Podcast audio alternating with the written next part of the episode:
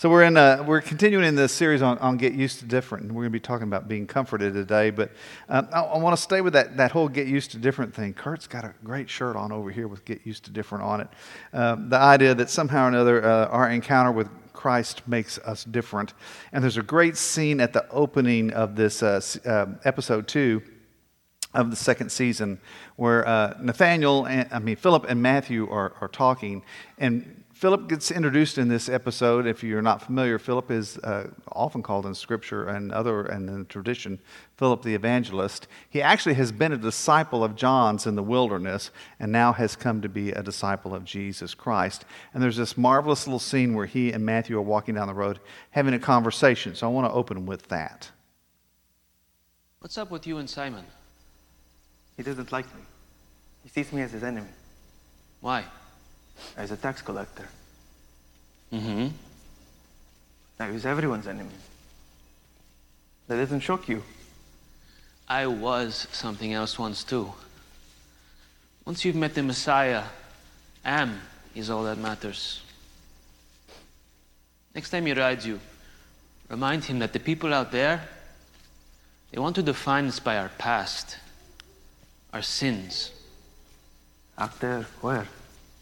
With the sleepers. But we're different. We're awake. I love that little passage, right? The people out there, they want to define us by our past, by our sins. And surely we understand that. We've been in those positions where folks have refused to let us uh, move forward in life because of who we have been. And oftentimes we do that to ourselves. In fact, if I, if I was to t- ask you, tell me about yourself, probably most of you would begin by telling me your history, about who you've been in the past. But Philip's point is that once we come into relationship with Christ, it's Christ who defines us, not our past. And so once you've met the Messiah, am is all that matters, being a follower of the disciples. And I want you to remember uh, Mary's statement to Nicodemus, uh, how that comes about. She was uh, talking with him, and Nicodemus was ap- asking how it happened. And she said, I don't know. All I know is I was one way, and now I am completely different. And the thing that happened in between was him when we encounter Christ, it's time to get used to different. Let's pray. Mighty God, we come this morning and we ask your presence to be with us. We ask your grace to rest upon us and to open us up to what you would say to us today.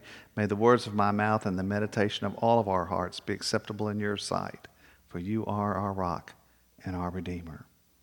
Amen. And so, through this, uh, this series, we're, we're, getting a picture really of, of, what the community of Christ is supposed to look like. And to some extent, it's kind of forming. You'll notice as we move through this, you'll see the disciples struggling with that as they're trying to figure all of that out. But the picture that Jesus would paint of it, uh, to a large extent, is what we refer to as the Beatitude. And this week, the Beatitude we're looking at is Blessed are those who mourn, for they will be comforted. I want to say a couple of things about that before we go any further. Uh, first off, in my memory at least, when I've read through the Beatitudes over the years, this one to me, uh, in a lot of ways, has always sounded like kind of a duh statement. Because, you know, who, who's going to get comforted? I mean, the people who everything, if everything's fine and hunky dory in life and you're happy and everything's going great, no one's going to comfort you because you don't need comforting. It's only those that are sorrowing where things have gone wrong that receive comfort. So there's some kind of a logical connection there in my mind that, that of course, you know, the, well, who else would be comforted but those who mourn? But really, there's a deeper sense in this when you remember that word blessed is about being in this place where you are perfectly satisfied in Christ. That there's something about moving into that place of mourning and discovering God's presence with us that is a deep blessing to us, even as we are in the midst of sorrow. And we oftentimes think of mourning and grief as being attached to, to the uh, death, somebody, loss of somebody that we love that has died. And, and we certainly have experienced that. I mean, we, did a service just here yesterday at 11 o'clock. So that's not unusual. We know that. And we've had a lot of that within this congregation. And sometimes there's even kind of a collective sense of grief that comes around because so many people have uh, passed away in this period of time and, and all of us are touched in one way or another. So there's kind of a collective grief about that. But we don't just mourn the death of someone, we mourn other things in life as well that are losses. Again, this is Philip and Matthew walking on the road. Everybody in your old life is playing a different game than you now. You get it? No. Everyone speaks in riddles. I can understand esoteric ideas. They're not beyond me. Of course not. You'll probably pick it up faster than the rest of us. I'm sorry, man. I don't mean to sound like an oracle here. It's a force of habit. Spend all your time with a rogue preacher in the wilderness and you get to be a little obtuse. They're simple ideas for complicated people. I just. In your obtuse language, here is a circle. It represents everything in the world and all the people that have ever been. And that's me. That's how I feel. I love that. Here's a circle that represents all the people in the world and everyone that's ever been, and here's me.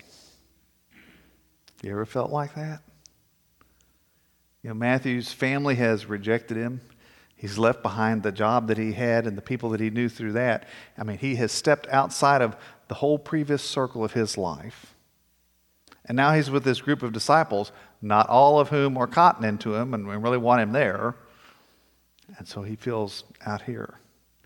I mean, he's lost all of his support, all of his friends. Ever feel that way?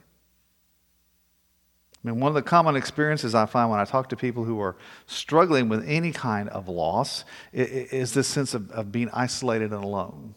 Because the rest of the world is continuing to spin and people are going about their business and everybody's doing their kind of thing. And here I am where my whole world has been disrupted. And it may have been the death of someone you know or love, it may have been the loss of a career, it may have been a financial crash the divorce and breakup of a marriage. All of those are things that we mourn and we grieve over. And they all make us feel like, oh, we're, we're out here. The rest of the world is carrying on, but we're just out here. I mean, the writers of the, of the series uh, kind of defined grief and talked about it as, um, please, as the soul's recognition that the world isn't what God created it to be. Just realizing that this is, this is not what God intended for us to be in relationships that are harmonious and where we are all connected together. And so often, when we're in those times of loss, those relationships feel strained and separated, and we feel alone and, and isolated out here all by ourselves. It's a refrain I hear over and over and over again from people going through times of loss over whatever the situation is. It's not simply death, it's all these other kinds of ways that we get separated. Now, we're going to meet Nathaniel in this episode, and, uh, and the writers of this have chosen to make Nathaniel an architect the Bible does not tell us that. We just know that Nathaniel is in some kind of mourning. We don't really know w- what it is about. But, but in the show, they've chosen to make him an architect. And, and he's uh, been doing these designs for buildings and working for the Romans to kind of establish his reputation and his career. But his dream, his passion, is to design and build synagogues where people come and worship God. And in the, the scene where we're meeting him as he is working on this Roman building, the building that's being built collapses. And in an instant, Nathaniel's career is ended. And his dreams are destroyed. And we meet him as he's sitting under the fig tree, and he is mourning and grieving the loss of that future that he had planned.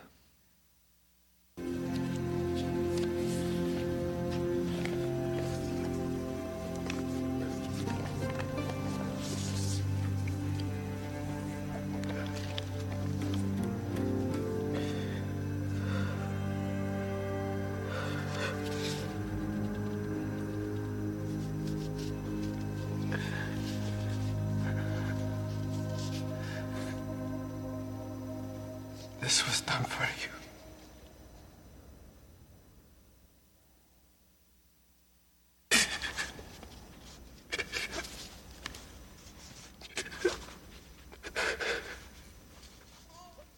Blessed are you. Blessed are you.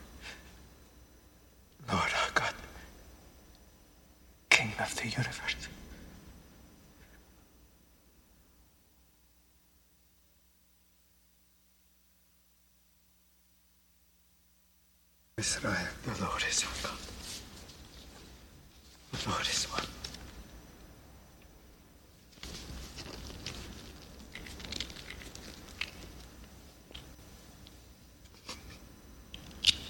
Hear my prayer, O Lord.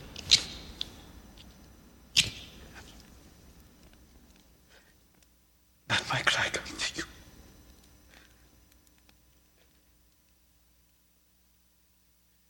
Do not hide your face from me in the day of my distress.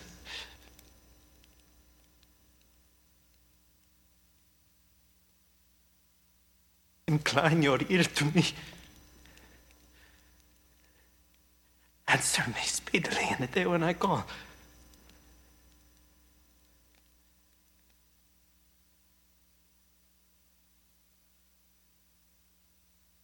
Oh.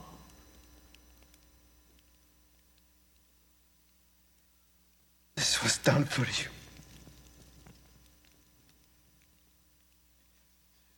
Do not hide your face from me.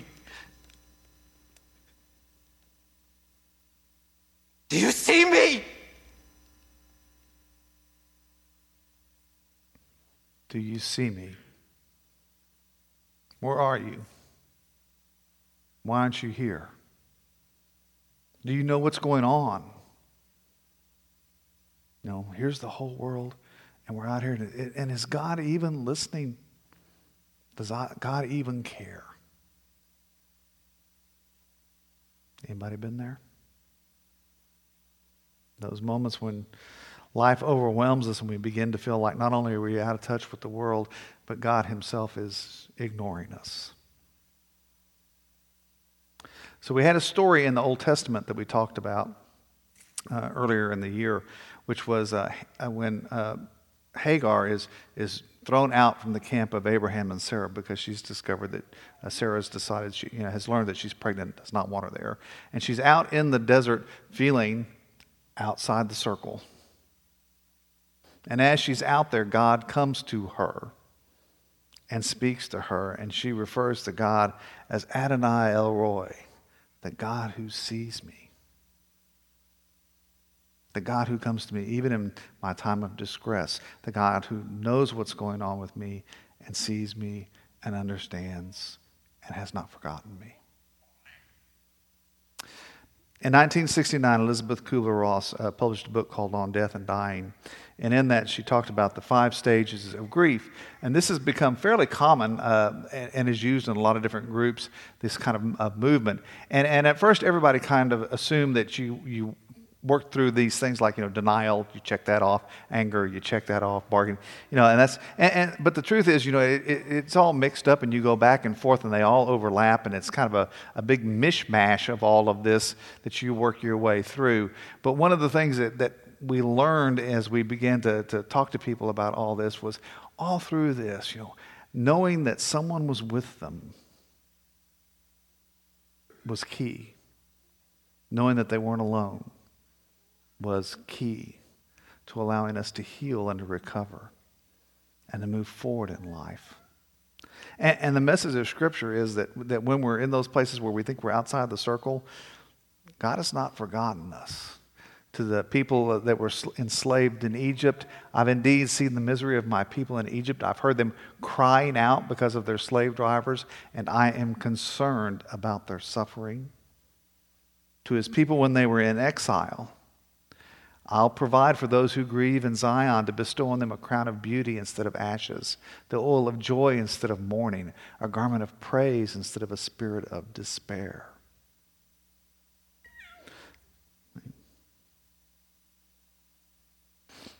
The Lord is close to the brokenhearted, saves those who are crushed in spirit.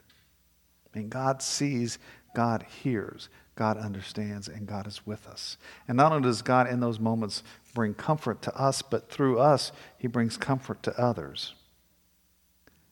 Praise be the God and Father of our Lord Jesus Christ, the Father of compassion, the God of all comfort, who comforts us in all of our troubles, so that we can comfort those in any trouble with the comfort we ourselves receive from God. Henri Nouwen wrote a book called The Wounded Healer, and he talked about the ways in which our wounds become the ways through which we understand other people's suffering and thus become conduits of God's grace to them, and that the same grace we've received, we extend to them. It's, it's been kind of the basis, that understanding has been the basis for all of those, those different kinds of support groups, whether they're, they're from AA groups to grief support groups to divorce recovery groups. There are all these places where people come together with their common wounds. Because just like a physical injury heals but leaves a scar, a, a spiritual emotional injury heals but leaves a scar. And those of us who've been through that particular trial always have the ability to share our consolation with those who are going through it now. It's one of the ways God reaches out because God doesn't forget us. God doesn't ignore us. God doesn't hide his face from us but God sees us. In the end, God's plan is that, that all that is will be made right, and there will be a day in the future where there will be no more death or mourning or crying or pain, for the old order of things has passed away. God wipes away every tear from our eyes. But in the meantime, in the meantime, God reminds us that God is with us, even in this imperfect world that we're living in. God is with us and God's love rests upon us. And in those moments when we feel like here's the circle and here we are, God's love expands that circle to draw us in. So Philip is a friend with Nathaniel, and this is the scene where Philip brings Nathaniel to meet Jesus. Rabbi. Well, this is a good night. You know who stands beside you there? This is my friend, Nathaniel. Yes, the truth teller. I'm sorry? Man is often deceitful. And Israel began with Jacob, a bit of a deceiver, yes? Yes. But one of the great things about you is you are a true Israelite in whom there is no deceit. What did you say about me? What is this? How do you know me? I have known you long before Philip called you to come and see. Don't look at him, look at me.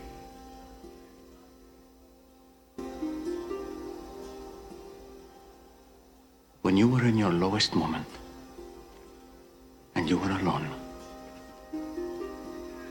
I did not turn my face from you.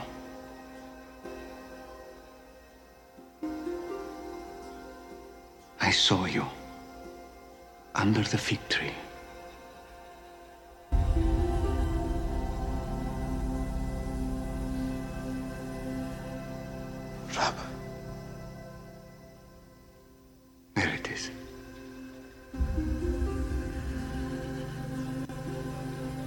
You are the Son of God. The King of Israel. I knew it. Well, that didn't take long.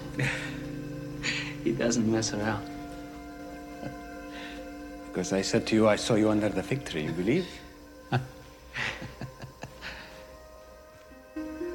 you are going to see many greater things than that.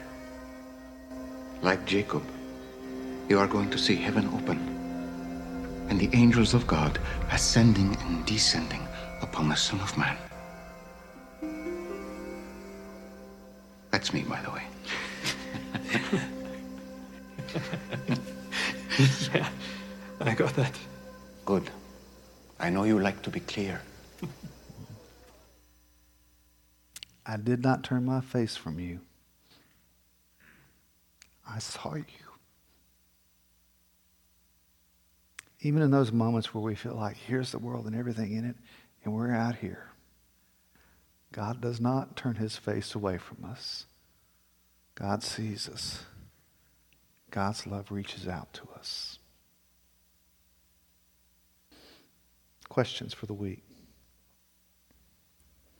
In what ways have you experienced grief in your life? And how have you responded to that? And in a lot of the scriptures we've read, what can you know about God's favor toward those who grieve? And have you ever experienced God acting in that way in your time of grief? Does knowing that Jesus experienced grief himself help you deal with your own grief? And do you really trust that he will wipe away every tear from their eyes? Even in those moments when we are at our lowest, God does not turn his face from us. God sees us. God's love is with us. And that's the am. that's the am that is all that matters. Let's pray.